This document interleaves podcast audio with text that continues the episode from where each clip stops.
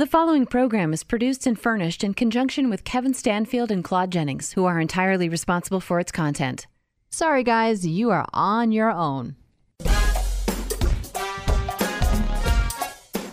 This is the Federal Football Report, a weekly wrap up of all things burgundy and gold. The Federal Football Report on Federal News Radio.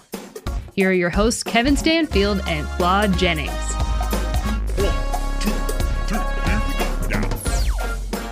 Ladies and gentlemen, 2021 has already been a spectacular year for the Federal Football Report because not only once, but twice we've got the great Julie Donaldson uh, on the program with us. Kevin, it's an honor to have her, right? Julie, welcome to the show. Thanks. Good to see you guys again. Uh, tis this season and uh, a lot of good, meaningful football in front of us. So uh, let's hope that this team finishes the year strong. Hey, meaningful football in December. Who'd have thunk it? I, I, love it. I love it. Listen, let's, let's touch on the game, uh, the Dallas game. Um, you know, it wasn't going too well for, for the good guys, and you know, but I kept having this this sense. I said, you know what? A couple of stops, a couple of scores, we're still in this thing. And then Cam Simmons makes a spectacular catch, and we get the Russian touchdown, the the pick six uh, by Cole Holcomb. What are you thinking at that point after the pick six? we have a chance. Uh, and, and, I liked that. Look, I, we knew that it was a huge comeback, and you spend a lot of energy when you get put yourself down so far early on in the game that it's not easy to really make sure you come out with that extra energy. But you knew that the team needed something. I know that this team has it on defense, the ability to be able to turn the ball over, to make something happen. And as Cole Holcomb said, like they had to make something happen. Uh, he was like shocked that kind of the ball came right to him. But when he returns out and in Washington scores, you realize, wait a second, there there is some life here. Uh, you know, and what I liked about the team is they didn't quit. They stayed mm-hmm. with it. They came out ticked off. They played until the final second. I think the Cowboys were expecting them to kind of lay down uh, and kind of submit in this game, and they did not. Unfortunately, that first half was absolutely atrocious. There was nothing good about it for Washington. Mm. Um, but I did like that they held the Cowboys to just three points in the second half and and showed a lot of heart and a lot of fight. So unfortunately, it was just a little bit too late. You know, it's funny because you talk about heart, you talk about fight, talk about not quitting. We've seen that with the team most of the year, and even and even last year. But one thing that's been new in this uh, uh, that that four game winning streak, and even winning four out the last five, it seems like the offensively they found an identity: ground and pound, run the ball, mm-hmm. and establish the running game first. The thing that I'm most afraid of is that in this new age of having to pass the ball up and down the field all the time, that they'll get too cute. Do you think that the team in this last four game stretch will stick to what is obviously working with running the ball. Even though Antonio Gibson fumbles, yes, I'm fine, but that's okay. I, I, get it. We don't want to turn the ball over, but he's effective. Do you think that there's that, that there's going to be that stick to itness when it comes to the running game and fight the temptation to pass the ball all over the field? Yeah, look, it, it's what allowed them to have success during that four game winning streak. And even before that, they were close because they were controlling the clock with the run game. They were able to do what they wanted with the run game. And a lot of that you have to attest to Antonio Gibson, the way that he's learned to really run the ball. He gets those extra yards. He's hard to take down. I, I think he had the league was like something of like the missed tackles was like at least 17 or so, which was one of the higher ups of the running backs of being able to, to break a tackle and keep going and get those few extra yards. He was really growing as a running back. The fumbles are a huge issue and a huge concern. Six fumbles, four lost, where he's losing them, timely where he's losing them in the game has been very costly for this team. And that's something they're going to have to address. I know he said in Carolina, he goes, look, he got benched. Nobody had to say anything to him. He understood how detrimental it was to the team. And in this one, I think we might have had even a little bit of different ball game had he not, because they were able to convert off of that fumble that he had lost there. Um, it's a major issue, but they do need to stick with the run. Um, and you're able to see what they were to do with Williams in there, with Patterson in there. Hopefully, we'll get J.D. McKissic back for the Eagles game, and that will help change things as well. Uh, but I do believe you have to stick to what you do well be able to know that that opens up the pass for Taylor Heinicke for him to use his legs. Hopefully, he's going to be okay. I think the knee should be fine. The elbow is definitely banged up, um, but hopefully, he will be fine. Nothing too major as they just rest him this week and get ready for Philadelphia. But you have to stick to what has worked for you. Um, so, yes, I do anticipate that they stay that way. Yeah, I've been a, a uh, huge fan of Cam Sims ever since mm-hmm. Alabama. Me too. Yeah. What else does this kid have to do? I mean, you go back to last year, the fabulous diving one-handed grab against Pittsburgh. He, he you know, he defies gravity today. He makes he He makes special teams plays. He always gives maximum effort. I, I, I mean, I'm I'm just a guy on the radio, but what else does this kid have to do? I, you know, I, I chatted with him after the game too, and I said, "Did you believe you were in?" He goes, "Oh yeah, facts." Uh, I love that answer. He's like facts. And I had Pierre Garcon on the show that um, the Washington Football Today that airs on NBC Sports Washington, five thirty and ten p.m. And I said, "How are the how are receivers able to bring the ball in with the defenders all over him?" He goes, "You don't even see the defender in those moments. You are so keyed in and so locked in on the ball, you don't even see him." And we've heard that from Terry McLaurin as well when he has some contested catches. He goes, "I didn't even see the guy there. I just saw the ball and bring it in."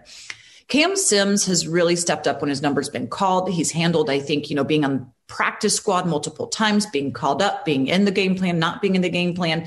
He makes the most of his moments when he's there. He's a very mature player. He's a big body, a tough target um, to be able to take down once he does have the ball in his hands.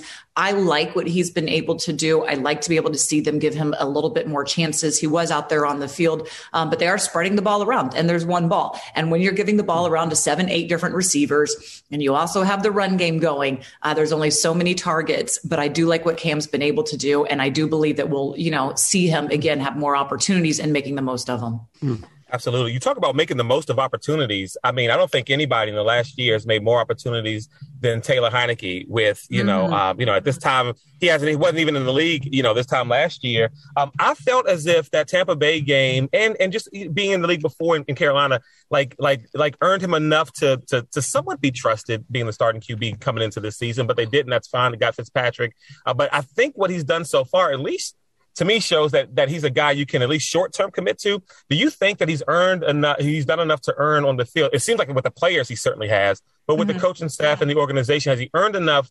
trust for the, the next two years the way they can relax on trying to find a quarterback and number two i think to me, when I watch him, he reminds me of Tony Romo. I know nobody wants to hear that here in the DMV, but he he reminds me of Tony Romo. Like the reason they win some games is because of his grit. But then sometimes they may lose a game because of because he's trying to do something. But the way he plays, it just reminds me of, of, of Romo. Do you see any of that Romo stuff? And what do you think he's earned this season going into next season? Well, I know they even asked Ken Zampese, the quarterback coach, this last week um, in his press conference. And he said, look, like we're just zeroed in on this week right now. And, and that's going to be something that obviously the coaching staff will address uh, when the time does come. But yeah, I do believe that he has um, wholeheartedly earned a spot to be here, to be on the stat on, on the, uh, the team next season as well. Now, do they decide to go for a, a big arm and a big quarterback in the offseason? I think that they will, as Coach Ron Rivera guarantee you, say, we will explore all of our options options. Should somebody mm-hmm. become available, we know they tried to go out there. Matt Stafford, the price was just way too high because this team does not believe in leveraging and giving away valuable keys of what they are building today just to bring in one player. And then they're now shorthanded and getting to where they really want to go. So they want to make sure that their team is built up, their offense is functioning the way they want. And then at last second, you can plug in the quarterback as long as you have somebody that can manage the game,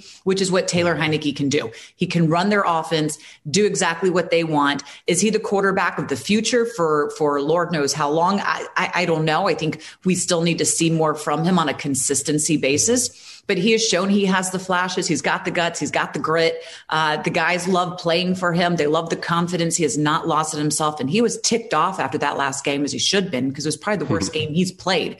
But he's still young. There's only his 12th start in the NFL.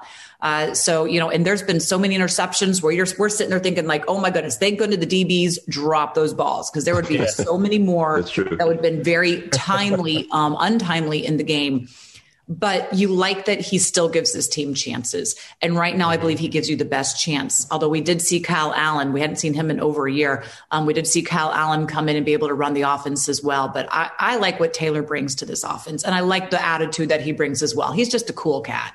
Yeah. Speaking one, one of attitude, Kevin, sorry, I'm sorry, Kevin. No, just, so, I was just going to say. Am I crazy about the Romo thing? Am I crazy? Yeah, you're crazy.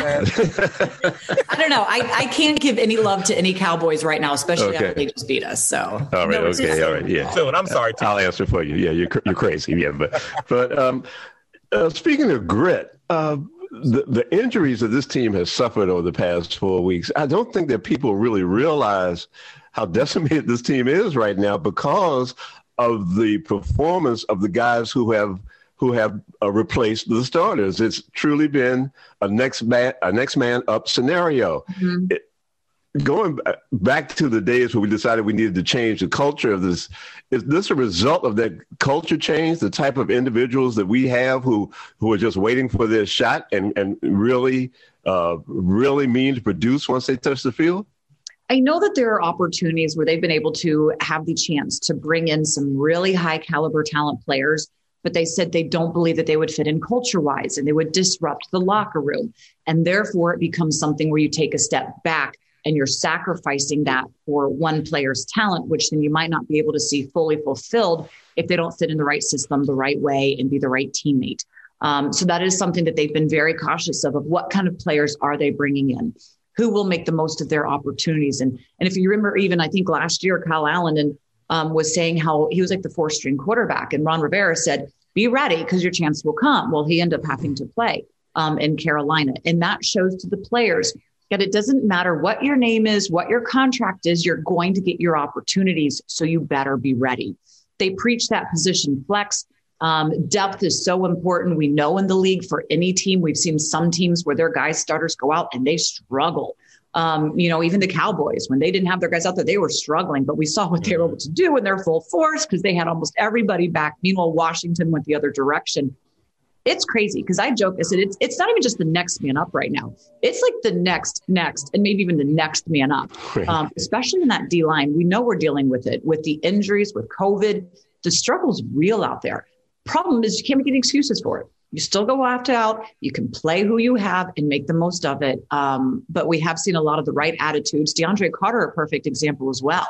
And he's been that guy who works out. And he told us on one of our podcasts, the Players Club, he said do you know how hard it is to keep yourself ready for the NFL when it's a maybe? You're not even on a team. It's a maybe you can be in the practice squad. Maybe you'll have the opportunity to play, and somebody has to go down in front of you for you to get it and you to take the most of it. He said early on in his career, he wasn't prepared for that. He wasn't as ready as he should have been, but this time he was, and we're seeing him um, be able to that to pays off in the way that he's been the next man up as well the great Julie Donaldson. We've got we've got one more minute, want to respect the time. So I've got a couple Christmas rapid fire questions for you. All right. Okay? So do we go white lights or do we go color lights on the tree? White, classic. Okay. Okay. Do we no hesitation? Do we, do we, use gift wrap on boxes or do we just boxes it up or do you box something and then wrap it? Oh, oh, you, you put it in a box and you wrap it. Yeah. You got that, this is what I'm talking. You have to you have to do that. Okay. Yeah, and yeah. so do you go do you go do you go uh, classic Christmas music, classic hits with the hymns, or do you like some of the new school stuff with like you know Kelly Clarkson stuff and Mariah Boys the Men? What's your Christmas? Uh, well, I like to mix it in. Um, I, I do love the classics. I was even saying yesterday, my girlfriend and I were listening. I said the voices just don't sound like Bing Crosby. I don't yeah. think we can ever sing like Bing Crosby anymore. You yeah. know, some of those old classic. I don't know what it is, um, but I do love some Mariah Carey. Um, mm-hmm. You know, I, I, I, yeah, I love some Backstreet Boys Christmas as well.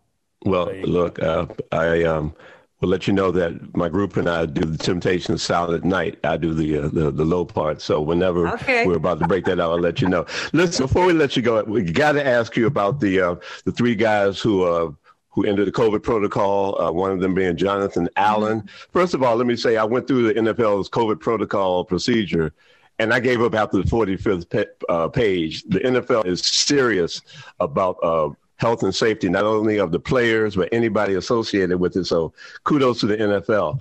Uh, am, am, I correct? Uh, the, the, since Jonathan Allen is vaccinated, it's possible that he could be, uh, he can come out of COVID protocol by Sunday. Is that right?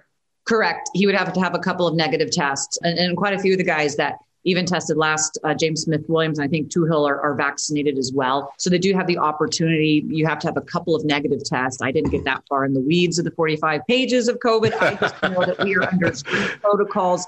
They're right. not messing around. They don't want us to forfeit. It's very costly when you don't have guys out there, as we saw losing our backup DNs ahead of the, the Cowboys game. So we do right. hope that John Allen um, and all of them, first of all, are healthy and also can be out there for us. Especially William Bradley King, because he was going to uh, fight all the Cowboys. I believe mm-hmm. he was the one, mm-hmm. a legal, a totally legal hit, but all of a sudden they took exception. So yeah, uh, you know, like you said, first and foremost, Rivalry, we want everybody to be, well, Julie, we want everybody to be healthy Yeah. Julie, you're the best. And you know, like, like we said last time we won the show, when you took over things, man, you know, a little over a year ago, um, we could just see the heart and the, and the passion for the team, for the city, for the sport. Follow what you do. You're awesome at what you do. You've got two great supporters here. We love everything that, that you've got going on there. And it, listen, folks, listen to the game day broadcast on radio. You, it's like you're sitting down watching with friends and with fans of the game. And so, thank you so much for everything that you bring. A lot of stuff you bring to the to what to the team we don't get to hear or see because a lot, you know, in the build, a lot behind the scenes. But thank you because I know it's hard work. So hopefully you get a chance to breathe a little bit uh, during the holiday season. Which, no, because they got games and stuff. But still, wish you the best. I know. My assistant goes, Are you taking time off during the holidays? I said, No, I can't. When the season's course. over, I will probably, you won't hear from me for maybe a month. We'll see. Christmas in early February. We'll, we'll, Very we'll- good. Thank you, Uh, thanks, You're guys. I best. appreciate it. Thank you, Julie. Ladies and gentlemen, the fabulous Julie Donaldson, Senior Vice President of Media and Content for the Washington football team. She's also part of the broadcast booth for the Washington football team, along with our friends Bram Weinstein and DeAngelo Hall. And most importantly, she's a friend of the Federal Football Report. Now, we're going to have this interview as a standalone episode of the podcast, but it will be part of the radio show on Federal News Network 1500 AM, which will include the Dallas wrap up and the preview of the Philly game. So be with us here on the Federal Football Report.